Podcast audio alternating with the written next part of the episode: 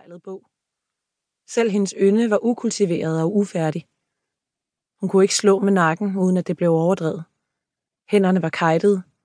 Fødderne var små. Hun førte dem i midlertid tungt.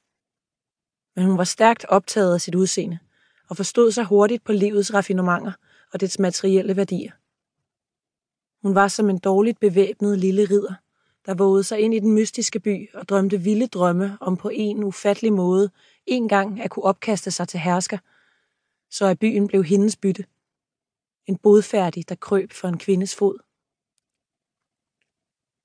Det der, lød en stemme tæt ved hendes ører, er et af de smukkeste udflugtssteder i Wisconsin. Er det virkelig? svarede hun nervøst. Toget var just ved at sætte sig i gang ved Vaukesha. I nogen tid havde hun mærket en herre bag sig. Hun kunne føle, at han betragtede hendes fyldige hår. Han havde rørt uroligt på sig, og hun anede instinktivt, at han blev mere og mere optaget af hende.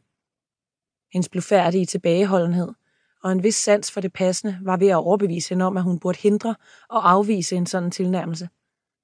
Men den fremmede herres rutinerede dristighed og charme var stærkere. Hun svarede. Han bøjede sig frem, anbragte albuerne på rygstødet bag hende og fortsatte sin indsmirrende veltalenhed.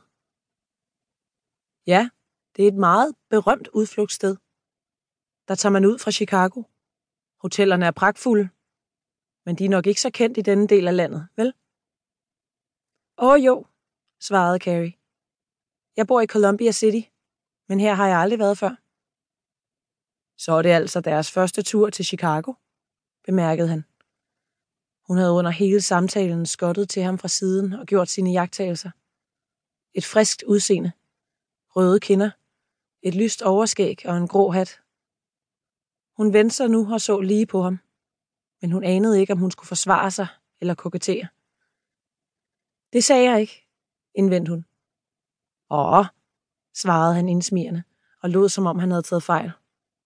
Men det troede jeg ellers. Han var handelsrejsende for et klædevarehus. Af den type, som i den tid slang kaldtes drummers. Men der er også et andet slangudtryk, som var gængs mellem amerikanere i 80'erne. Og som nærmere præciseret betegner en ung herre, der i klædedragt og manerer lægger alt an på at vække beundring hos let fingelige unge damer. Masher hedder det, og den type tilhørte han måske snarere. Han bar et uldent brunt sæt tøj af et ternet mønster, som dengang var ret ualmindeligt, men som nu alle forretningsfolk går med. I vestens dybe udskæring kom et stift hvidt skjortebryst med lyserøde striber til syne. Frem under jakkeærmerne stak et par manchetter af samme mønster, og i dem sad et par store guldmanchetknapper med gule agatstene. På fingrene havde han adskillige ringe. En uundværlig og tung signetring blandt andet og tværs over vesten dinglede en net guldurkæde med Elstyrsklubbens hemmelighedsfulde emblem. Tøjet sad ret stramt. Desuden gik han med blankpussede sko med tykke såler, og så var der den grå hat. De fleste ville finde ham sympatisk, men hvad end han var, undlod han selvfølgelig ikke at gøre dybt indtryk på Carrie ved første øjekast. Lad mig imidlertid fremhæve de mest slående træk i denne charmeurs væsen og optræden. Naturligvis var klæderne det første. Det væsentlige, for uden dem var han intet. Dernæst en stærk materialistisk karakter, udpræget erotisk. En karakter, der stod ganske ubekymret over for problemer. Just ikke var grisk, men dog opfyldt af en umættelig længsel efter hurtigt skiftende nydelser. Hans optræden var altid lige til. Han var først og fremmest dristig over for kvinder – og ansporedes naturligvis af en stærk dragning mod det smukke køn og en stor beundring for det. Når han mødte en ung kvinde, nærmede han sig hende altid med en venskabelig familiaritet, men der var dog hver gang noget undskyldende i hans tone, så at det i de fleste tilfælde lykkedes ham at blive tålt. Var der den ringeste antydning af koketteri, havde han sig straks fast, og var hun mere indledende, gik han øjeblikkeligt over til at kalde hende ved fornavn.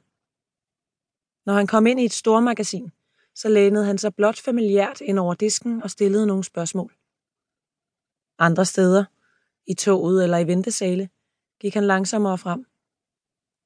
Hvis der viste sig en kvinde der, som ikke lod til at være udmodtagelig, blev han lutter opmærksomhed, sagde.